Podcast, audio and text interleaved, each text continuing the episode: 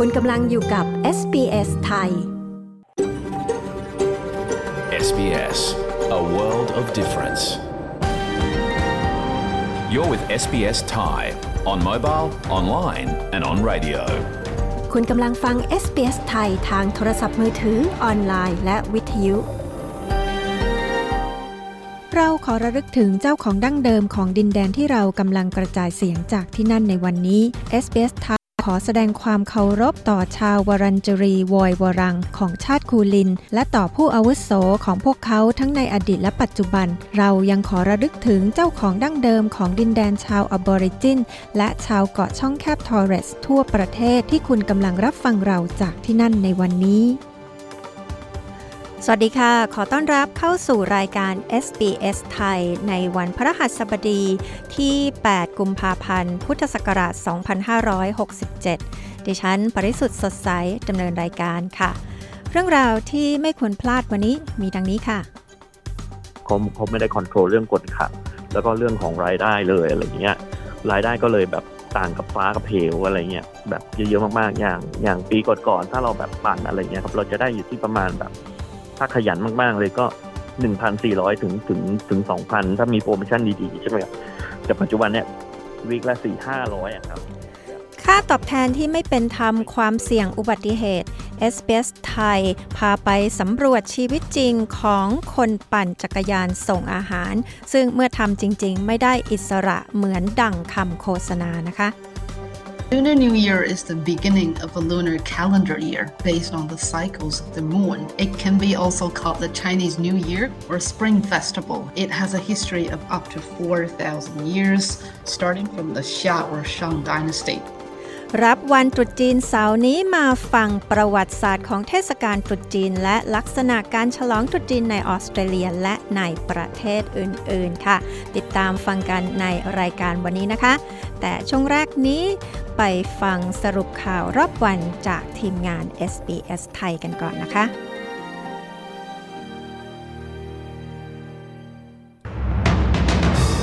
นายกออสเตรเลียย้ำยกมาตรฐานรัฐสภา ลดการละเมิดกลั่นแกล้งเจ้าหน้าที่ องค์กรอิสระออสเตรเลียร้องการคุ้มครองสินค้าต้องไม่ตั้งราคาเกินจริง เหตุเร่งอัตราเงินเฟ้อสภารัฐวิกตอเรีย ชี้ตลาดบุหรี่ไฟฟ้าโตกว่า 5 ล้านเหรียญโยงกลุ่มมาเฟียเก็บส่วย ไฟป่าที่เพิร์ธยังคุมไม่ได้ เร่งอพยพประชาชน ติดตามสรุปข่าวรอบวันจาก SBS ไทย ประจำวันที่ 8 กุมภาพันธ์ 2567 กับกระผม วาริศหนูช่วย นายกรัฐมนตรีแอนโทนีอัลบานีซีเป็นผู้นำออกมาเรียกร้องให้ยกระดับมาตรฐานสถานที่ทำงานในรัฐสภา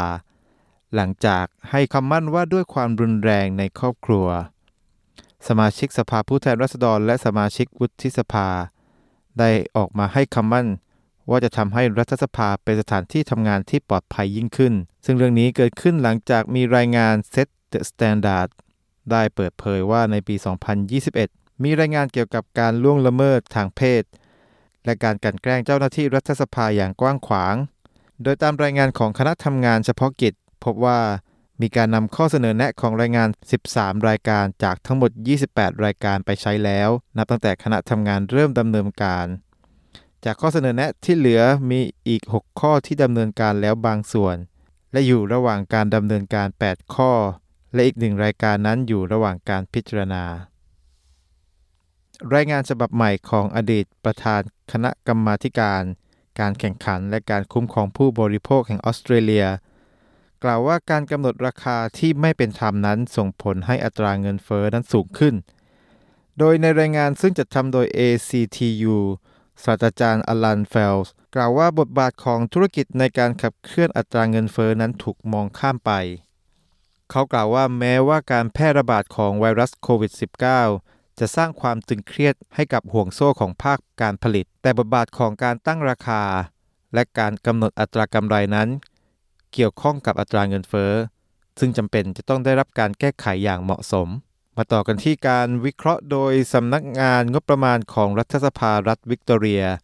แสดงให้เห็นว่าตลาดบุหรี่ไฟฟ้าของรัฐนั้นอาจมีมูลค่าสูงถึง 500 ล้านดอลลาร์ ท่ามกลางความขัดแย้งที่กำลังดำเนินอยู่ของกลุ่มอาชญากร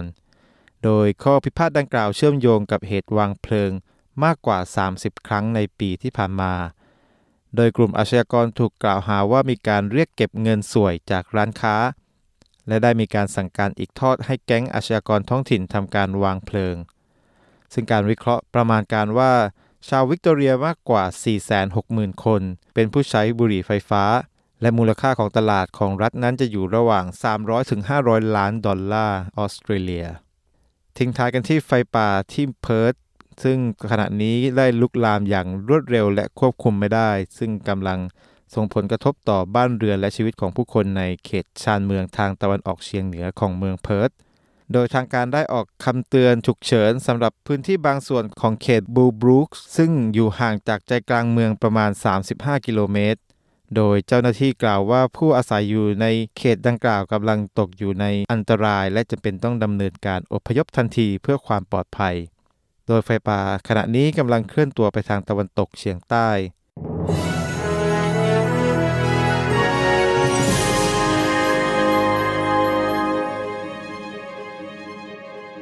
มาดูอัตราแลกเปลี่ยนเงินตราระหว่างประเทศ 1 ดอลลาร์สหรัฐแลกเป็นเงินไทยได้ 35 บาท 61 สตางค์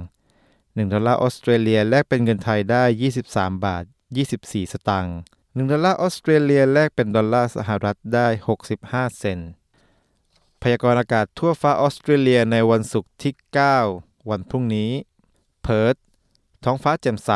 อุณหภูมิสูงสุดอยู่ที่ 41 องศาเซลเซียสแอดิเลดท้องฟ้าแจ่มใส อุณหภูมิสูงสุดอยู่ที่ 29 องศา เมลเบิร์น มีเมฆบางส่วน อุณหภูมิสูงสุดอยู่ที่ 22 องศา ฮอบาร์ด มีเมฆบางส่วน อุณหภูมิสูงสุดอยู่ที่ 23 องศา แคนเบรา ท้องฟ้าแจ่มใส อุณหภูมิสูงสุดอยู่ที่ 28 องศา ซิดนีย์ มีเมฆบางส่วน อุณหภูมิสูงสุดอยู่ที่ 26 องศา บริสเบน มีฝนช่วงถึง 2 ช่วงของวัน อุณหภูมิสูงสุดอยู่ที่ 29 องศา ดาวิน มีฝนตก และมีโอกาสเกิดพายุ อุณหภูมิสูงสุดอยู่ที่ 31 องศาเซลเซียส และทั้งหมดนี้คือสรุปข่าวรอบวันจาก SBS ไทย ประจำวันที่ 8 กุมภาพันธ์ 2567 กับกระผม วาริศหนูช่วย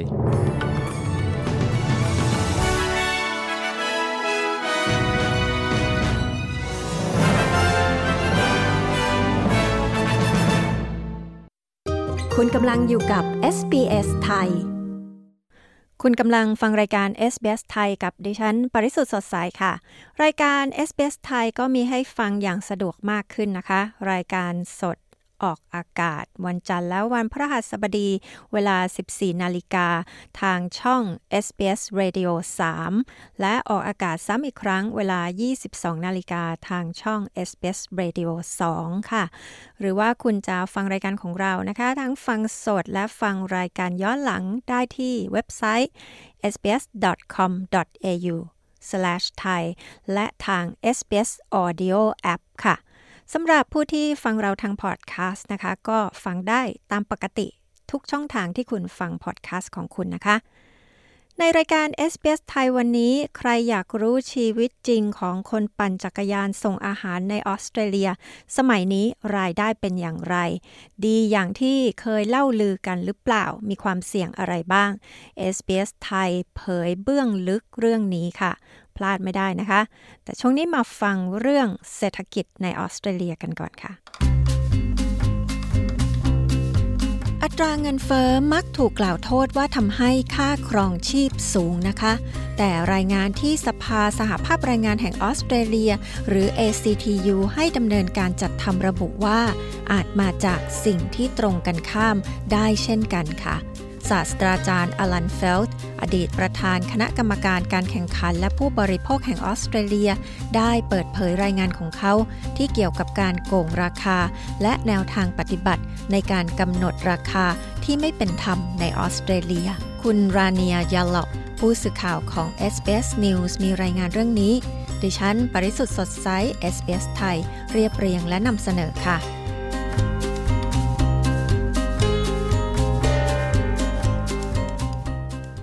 ออสเตรเลียเป็นประเทศที่ค่าครองชีพแพงเสมอมานะคะ ทั้งค่าของชำค่าที่อยู่อาศัยและค่าเดินทางที่สูงกว่า เมื่อเปรียบเทียบกับประเทศอื่นที่คล้ายคลึงกัน ค่าครองชีพที่สูงนั้น ก็มาพร้อมกับข้อดีบางประการ เช่น ค่าแรงที่สูงกว่า และคุณภาพชีวิตที่ดีค่ะแต่ในช่วง 4 ปีที่ผ่านมานั้น ความสมดุลดังกล่าว ได้เริ่มตกต่ำลง ค่าครองชีพก็กำลังเป็นปัญหาอันดับหนึ่งสำหรับผู้คนส่วนใหญ่ในออสเตรเลียนะคะ จากที่ SBS News ได้พบจากการสัมภาษณ์ผู้คนบนท้องถนนในนครซิดนีย์เมืองที่ใหญ่ที่สุดของประเทศค่ะ I found that everything is at least 20% more than it was. Um, so I'm feeling like I'm having to really cut back. ฉันพบว่าทุกอย่างราคาเพิ่มขึ้นจากเดิมอย่างน้อย 20%ฉันเลยรู้สึกว่าต้องลดของฟุ่มเฟือยบางประเภทที่เคยซื้อ ประชาชนคนหนึ่งกล่าว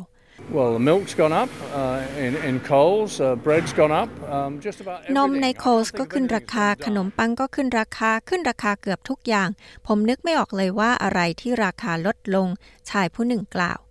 Insurances, of course, they're always going up.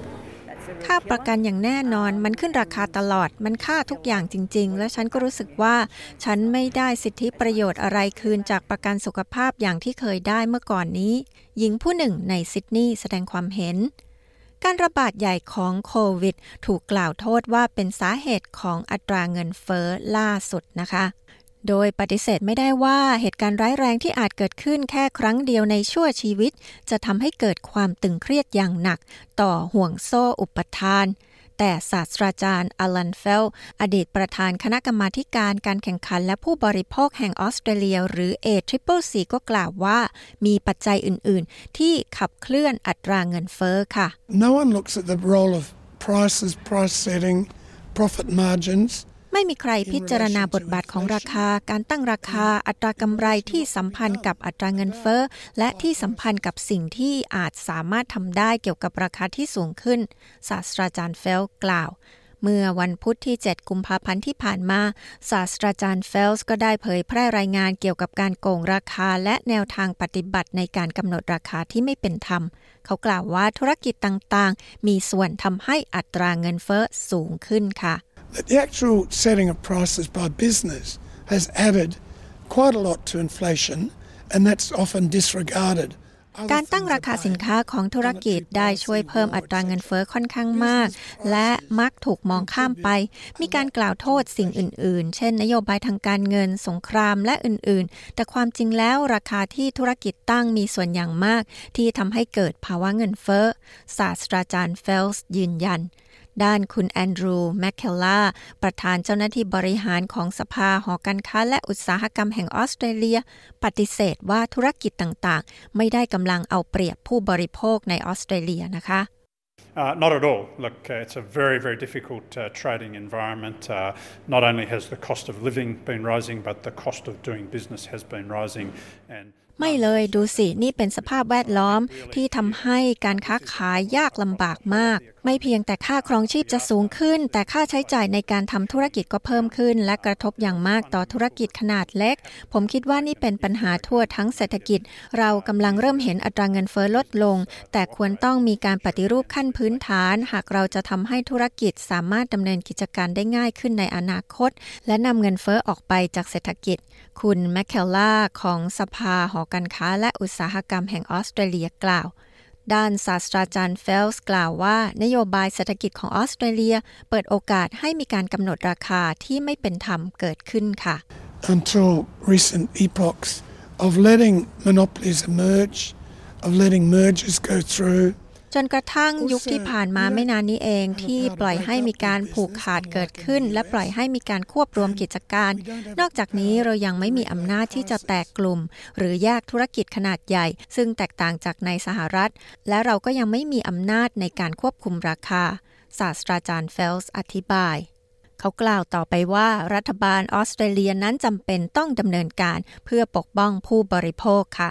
needs to make a higher priority of prices There's a lot of things they can do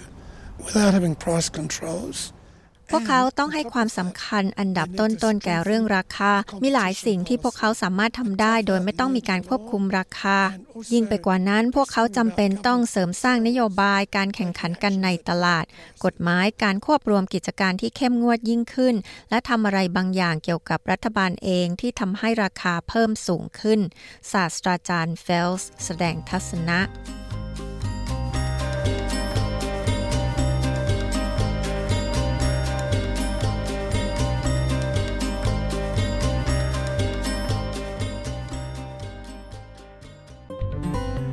SBS ไทยบนวิทยุ ออนไลน์ และบนโทรศัพท์เคลื่อนที่ของคุณ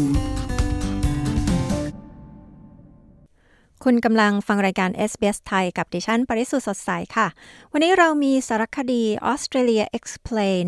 ตอนพิเศษต้อนรับวันตรุษจีน ซึ่งปีนี้ตรงกับวันเสาร์ที่ 10 กุมภาพันธ์ที่จะถึงนี้นะคะ ติดตามฟังกันได้ช่วงท้ายรายการค่ะ แต่ช่วงนี้นะคะมาฟังสัมภาษณ์พิเศษ ชีวิตจริงของคนปั่นจักรยานส่งอาหารในออสเตรเลีย เมื่อทำจริง ๆ แล้ว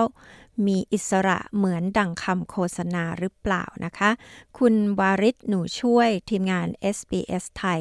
มีบทสัมภาษณ์เรื่องนี้ค่ะ ในวันที่ความสะดวกสบายของผู้บริโภคนั้นอยู่ที่ปลายนิ้ว อยากจะกินอะไร ก็สั่งได้จากที่บ้าน แต่กลับกันแรงงานที่อยู่ในอุตสาหกรรมนี้ หรือที่รู้จักกันในนาม Gig Economy Workers ชีวิตพวกเขาอาจไม่ได้สบาย และอิสระเหมือนดังที่คำโฆษณาวางไว้ ในพอดแคสต์ episode นี้ ผมจะพาคุณผู้ฟังทุกคนไปเจาะลึก การทำงานของคนส่งอาหารในเมลเบิร์นว่าเบื้องหลังของความสะดวกสบายของผู้ใช้บริการ คนทำงานเหล่านี้ต้องแลกมาด้วยอะไรบ้าง รอน คือคนไทยคนหนึ่งที่เริ่มอาชีพแรกในออสเตรเลียด้วยการปั่นจักรยานส่งอาหารโดยเหตุผลว่ามันเหมาะกับจังหวะชีวิต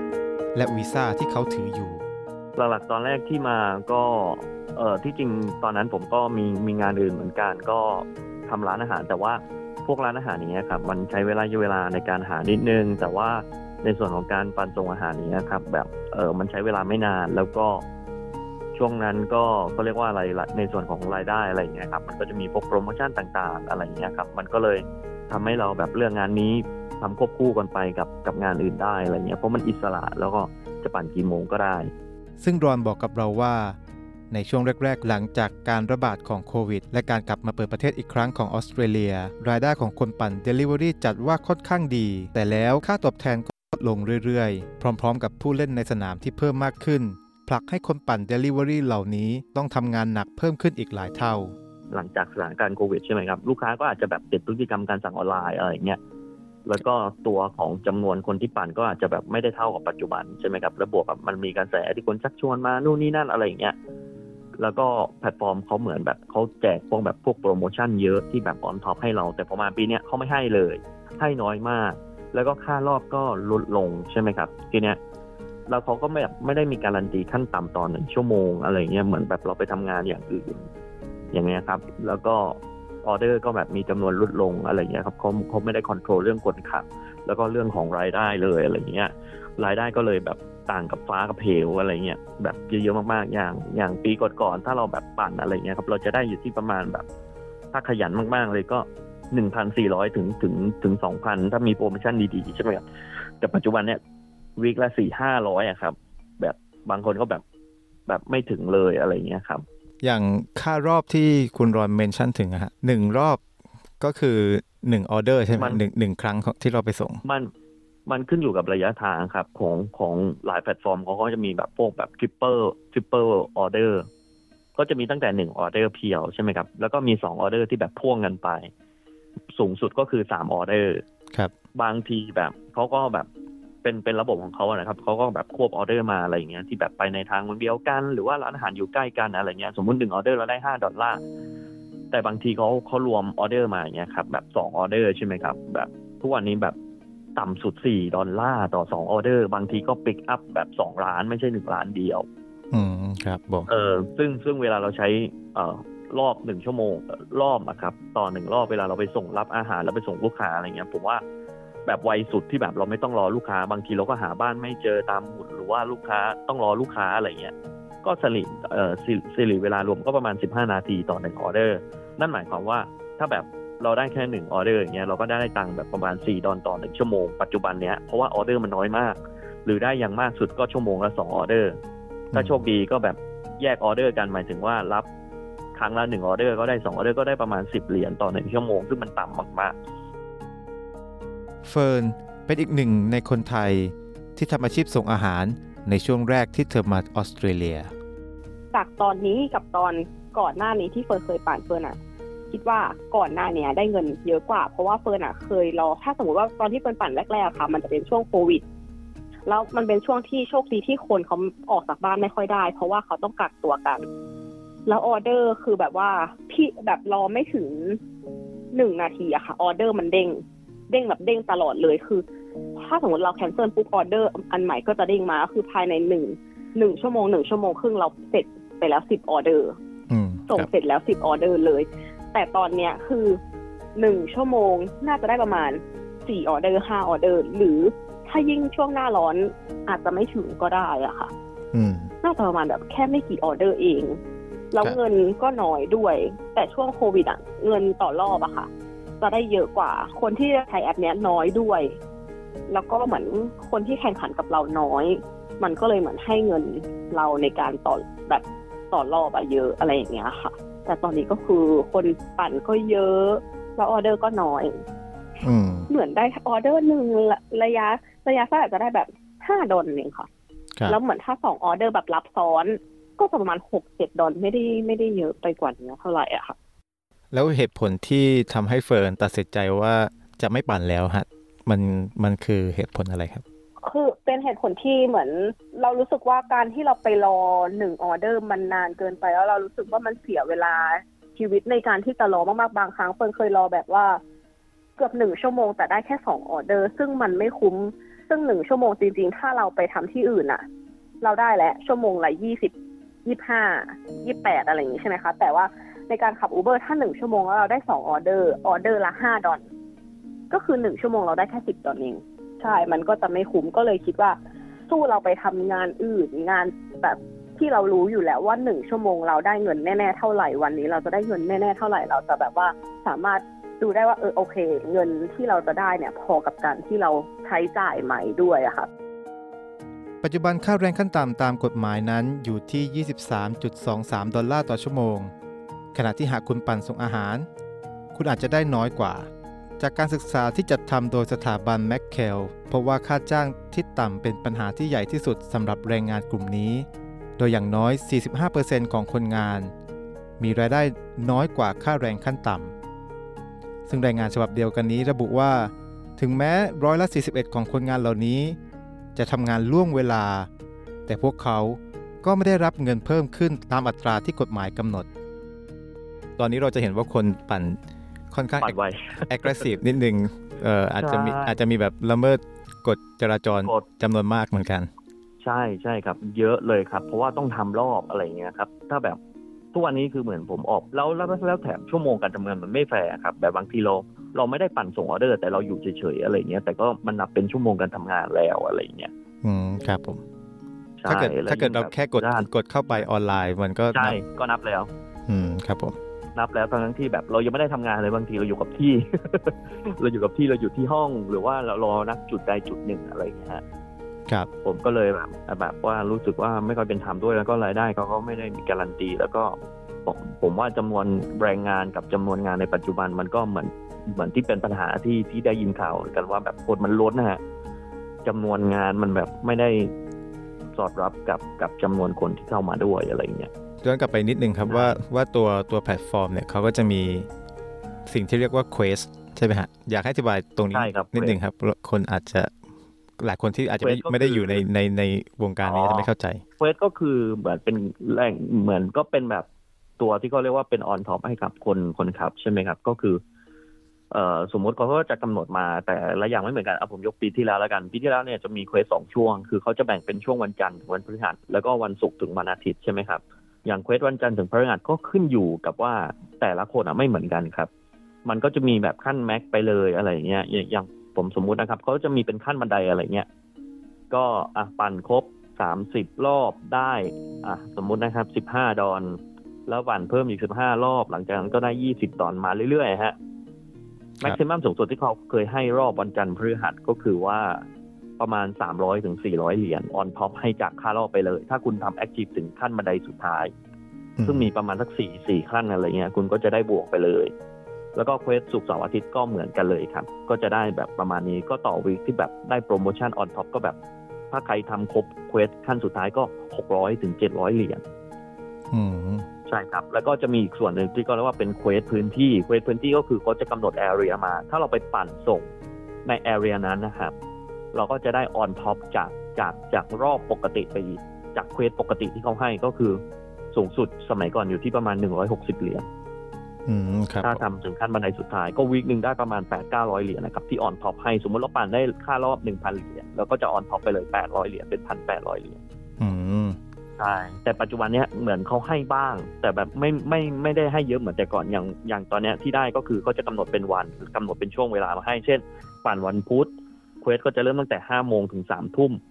คุณต้องปั่นให้ได้สิบสองรอบ มันก็จะเป็น quest สามสามสามเป็นสี่ขั้นนะครับ อ่ารวมกันเนี่ยได้แค่สี่สิบห้าเหรียญเอง อืมอ่าถ้าปั่นครบก็จะได้สี่สิบห้าเหรียญใช่ครับ ซึ่งแตกต่างจากสมัยก่อนพี่เห็นไหมสมัยก่อน week หนึ่งแปดร้อยเหรียญปัจจุบันอย่างมากก็ถ้าได้ quest ก็สี่สิบห้าเหรียญครับ นอกจากต่างกันแล้วยังหลายคนก็ต้องยอมใช่แล้วตอนต้องนี้ยอมทำเพื่อออเดอร์ ใช่ออเดอร์ก็ไม่มีด้วย เพราะว่าเหมือนมันเป็นหน้าร้อนมั้งครับผมไม่แน่ใจคุณอาจจะ holiday อะไรเงี้ยครับเอออันนั้นก็เข้าใจได้แต่แบบมันต่ำจนแบบแทนที่เขาจะให้พวก quest เนี่ยมาช่วยแบบรายได้แบบมากกว่า ช่วงที่แบบฤดูหนาวอะไรเงี้ยเพื่อให้แบบคนขับอะมีรายได้แบบพอพอที่จะแบบจ่ายค่าบ้านหรือว่ามีรายได้ในการที่แบบดำรงชีพไปได้จะกลับกลายเป็นตรงกันข้ามหมดเลยอืม quest ก็น้อยลงออเดอร์ก็น้อย ในขณะที่ผู้บริโภคจ่ายเงินมากขึ้นสำหรับสินค้าที่พวกเขาสั่งให้ไปส่งที่หน้าบ้าน แต่คนที่ถูกจ่ายเงินน้อยลงกลับเป็นคนส่งอาหาร เมื่อผลตอบแทนต่อชั่วโมงที่น้อย ยิ่งผลักดันให้พวกเขาต้องเร่งทำรอบ และนั่นก็นำมาสู่ความเสี่ยงต่อการเกิดอุบัติเหตุ และอาจจะรุนแรงถึงขั้นเสียชีวิต มีรายงานของตำรวจระบุว่าตั้งแต่ปี 2016 เป็นต้นมา คนส่งอาหารเหล่านี้ได้รับบาดเจ็บบนท้องถนนในรัฐวิกตอเรียของออสเตรเลียมากถึง 900 ราย ในขณะที่ปี 2022 มีผู้ขับขี่รถจักรยานยนต์ และจักรยาน ได้รับบาดเจ็บระหว่างการทำงานประมาณ 143 ราย เพิ่มขึ้นจากปี 2016 ที่อยู่ที่ 92 ราย นอกจากนี้ยังมีรายงานด้วยว่า เฉพาะแค่รัฐวิกตอเรีย ในปี 2559 นั้น มีคนทำงาน Delivery เสียชีวิตไปแล้วถึง 5 คน แต่ส่วนที่ผมเจอเองเนี่ยก็คือกรณีที่ฝนตกอะไรเงี้ยครับ คือมันลื่น ครับ แบบเวลาเราผ่านพวกรางแทรมอะไรเงี้ยใช่ไหมครับเราก็ขับระวังแล้ว แต่ว่าบางทีมันเบรกนิดนึงมันก็ควงเลยฮะควงถนนเลยก็คือล้มรถล้มไปอะไรเงี้ยครับ ครับ ใช่แต่กรณีของผมอะไม่ได้เจ็บมาก ก็เลยไม่ได้ ไม่ได้เข้าโรงพยาบาลอะไรเงี้ย แต่ก็มีเพื่อนผมอะครับ ที่เขาล้มแล้วก็เข้าตัวโรงพยาบาลอะไรเงี้ยครับ ตัวนั้นก็เขาก็มีพวกแบบเขาเรียกว่าอะไรอะก็แบบมีเงินจ่ายชดเชยให้ของของแพลตฟอร์มอะไรเงี้ยครับ แต่เราก็ต้องมีเอกสารทางการแพทย์อะไรเงี้ยไปยืนยันว่าป่วยป่วยหรือว่าเราเราต้องแบบพักรักษาตัวอะไรเงี้ยเขาก็ให้เงินมาจำนวนหนึ่ง ผมไม่แน่ใจว่า เอ่อหนึ่งสัปดาห์หรือสองสัปดาห์อะไรเงี้ยครับที่สามารถสามารถ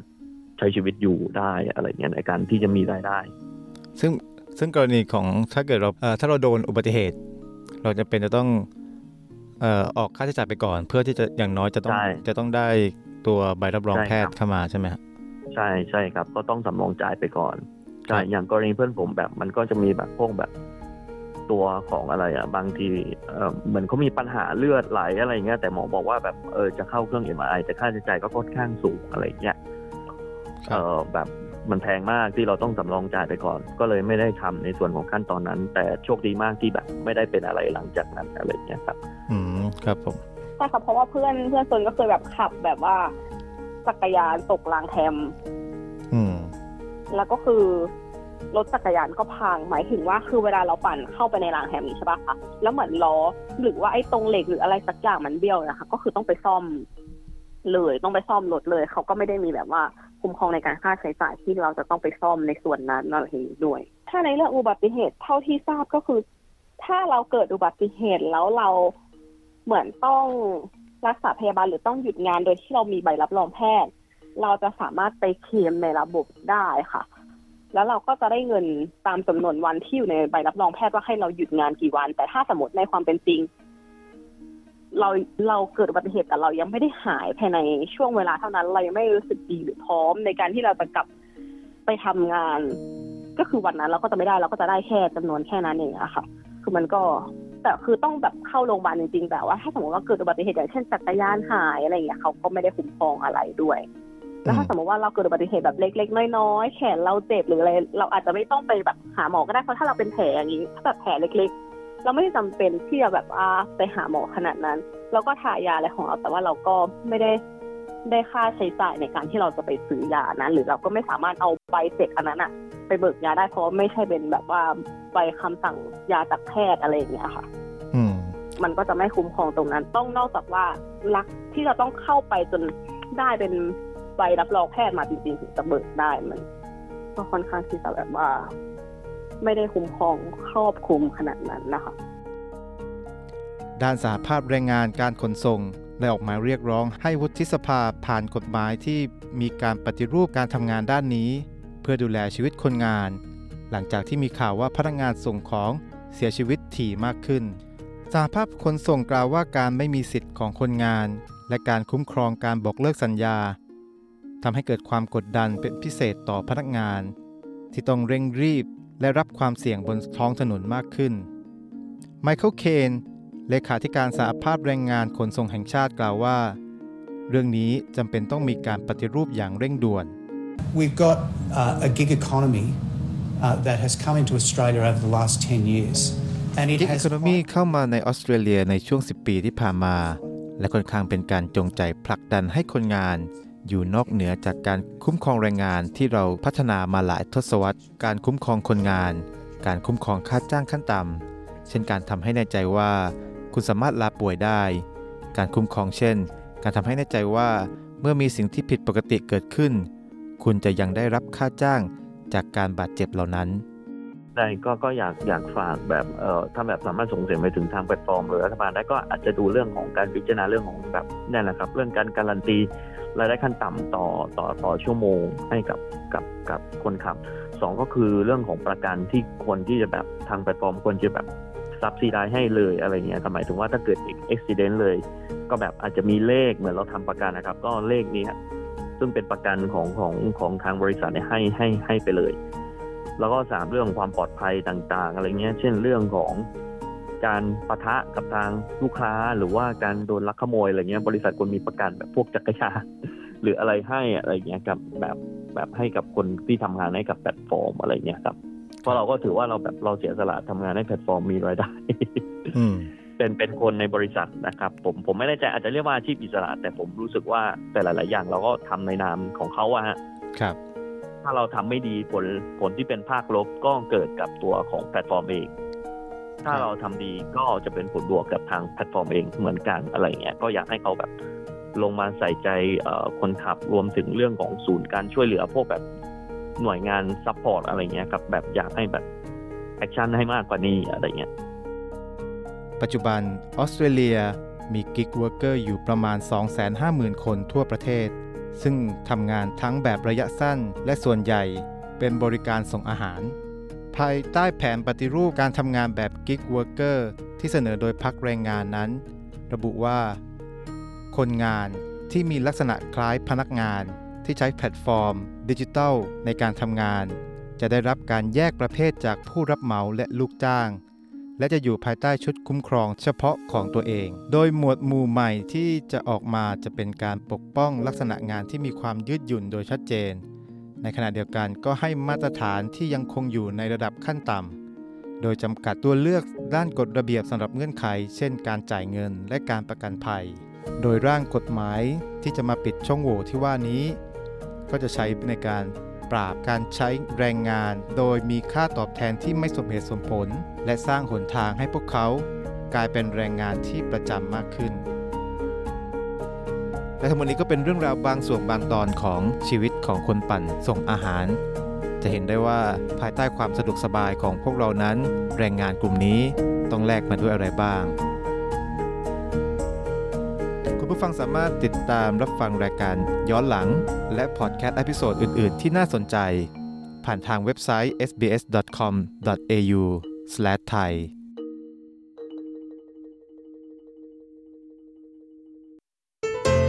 คุณกำลังฟัง SBS Thai You're listening to SBS Thai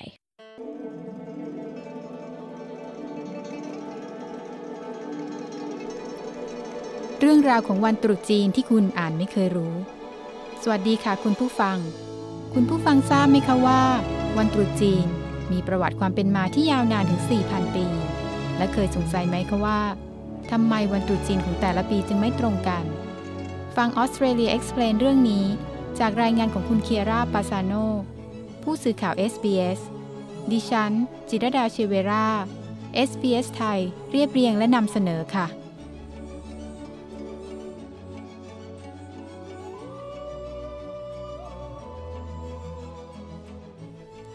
วันตรุษจีนหรือที่รู้จักในชื่อ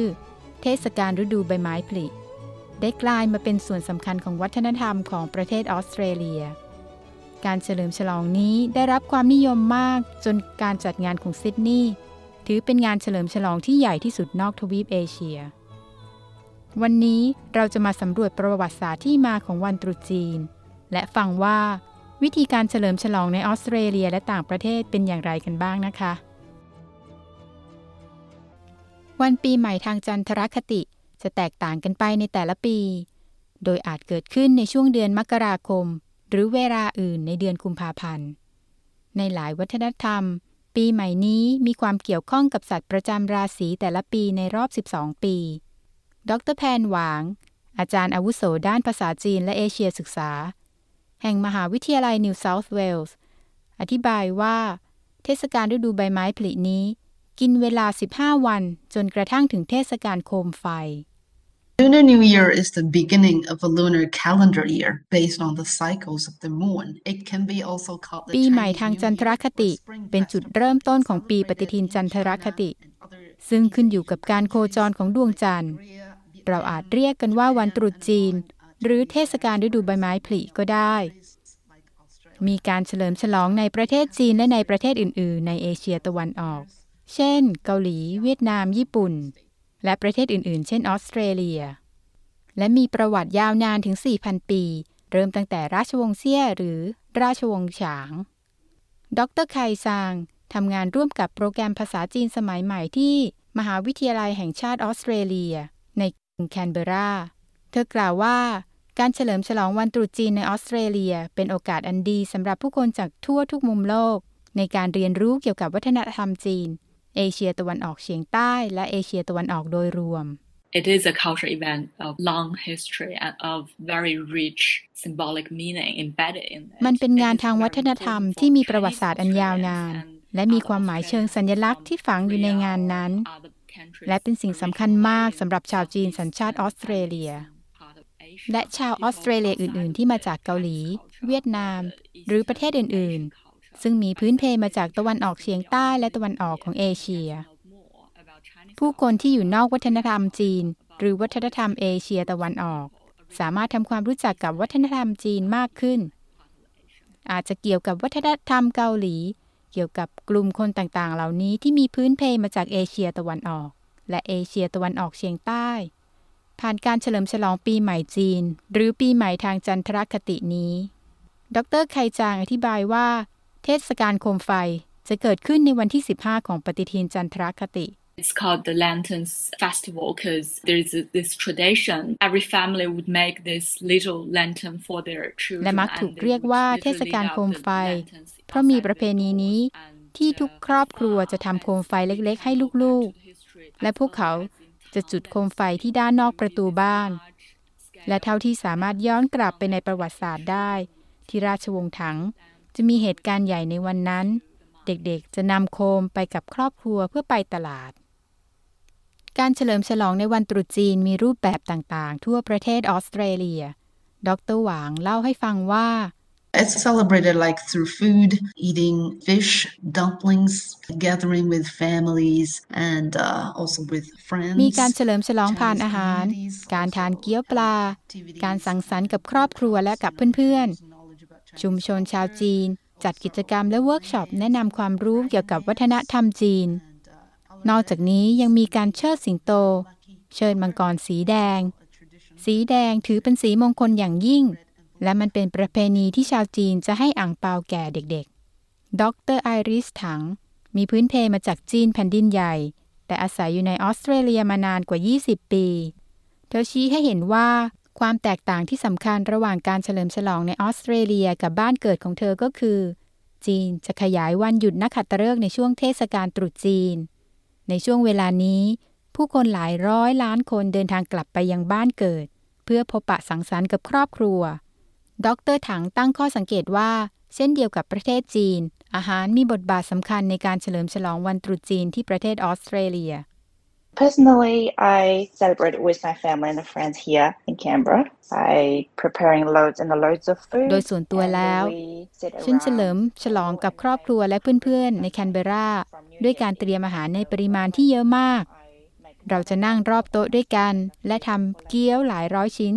จากวันส่งท้ายปีเก่า จากนั้นเมื่อใดก็ตามที่ฉันมีเวลา ฉันจะทำอาหารมากกว่าหนึ่งมื้อ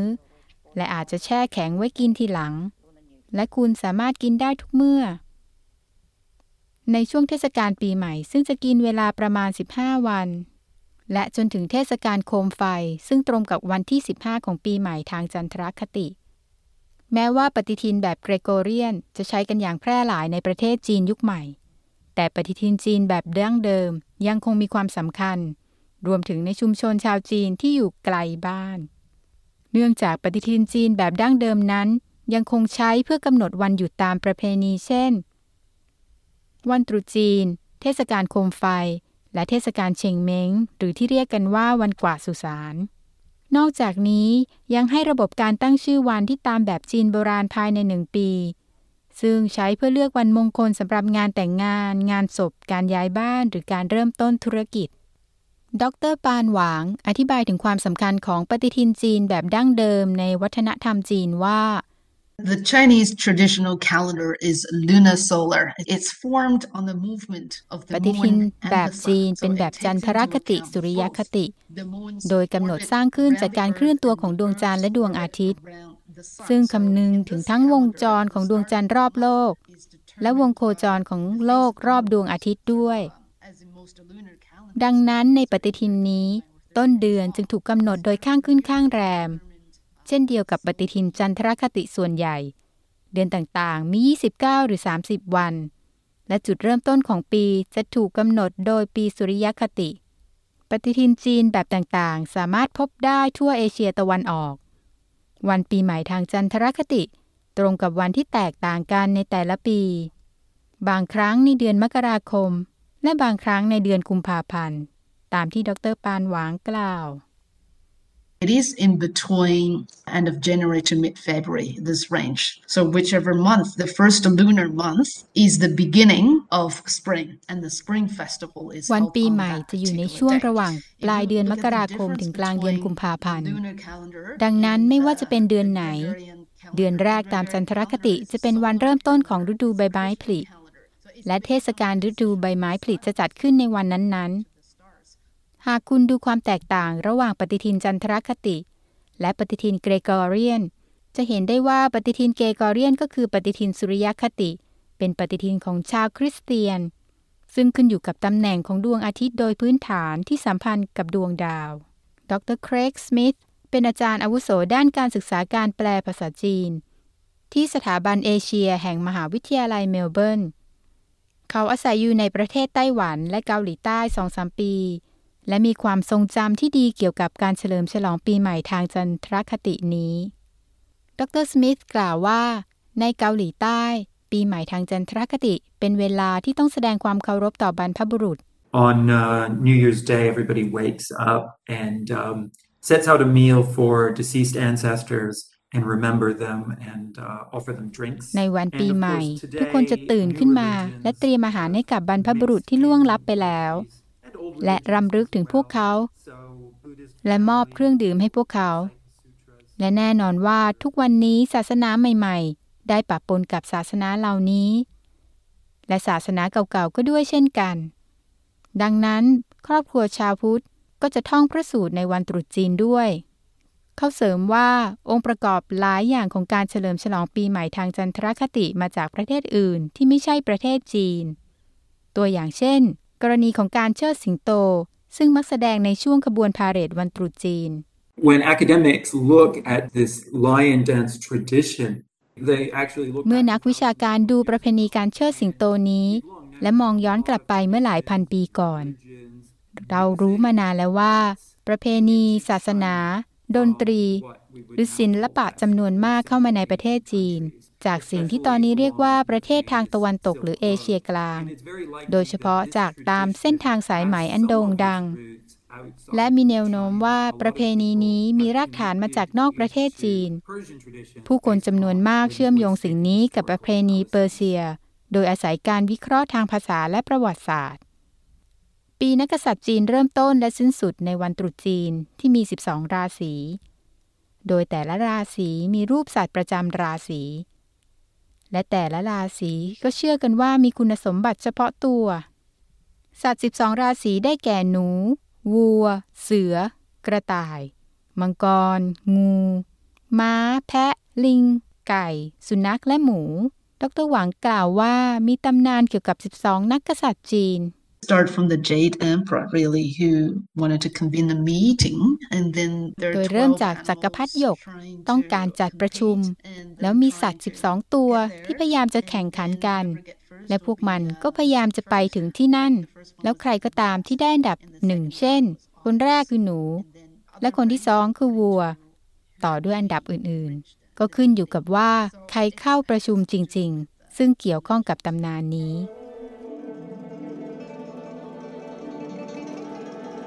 ที่ผ่านไปนะคะ เป็น Australia Explain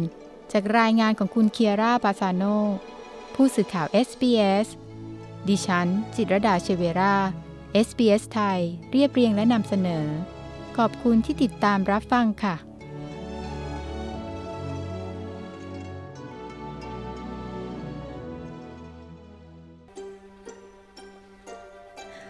คุณผู้ฟังคะ คุณสามารถฟังรายการวันนี้ซ้ำอีกครั้งได้ที่ sbs.com.au/thai นะคะ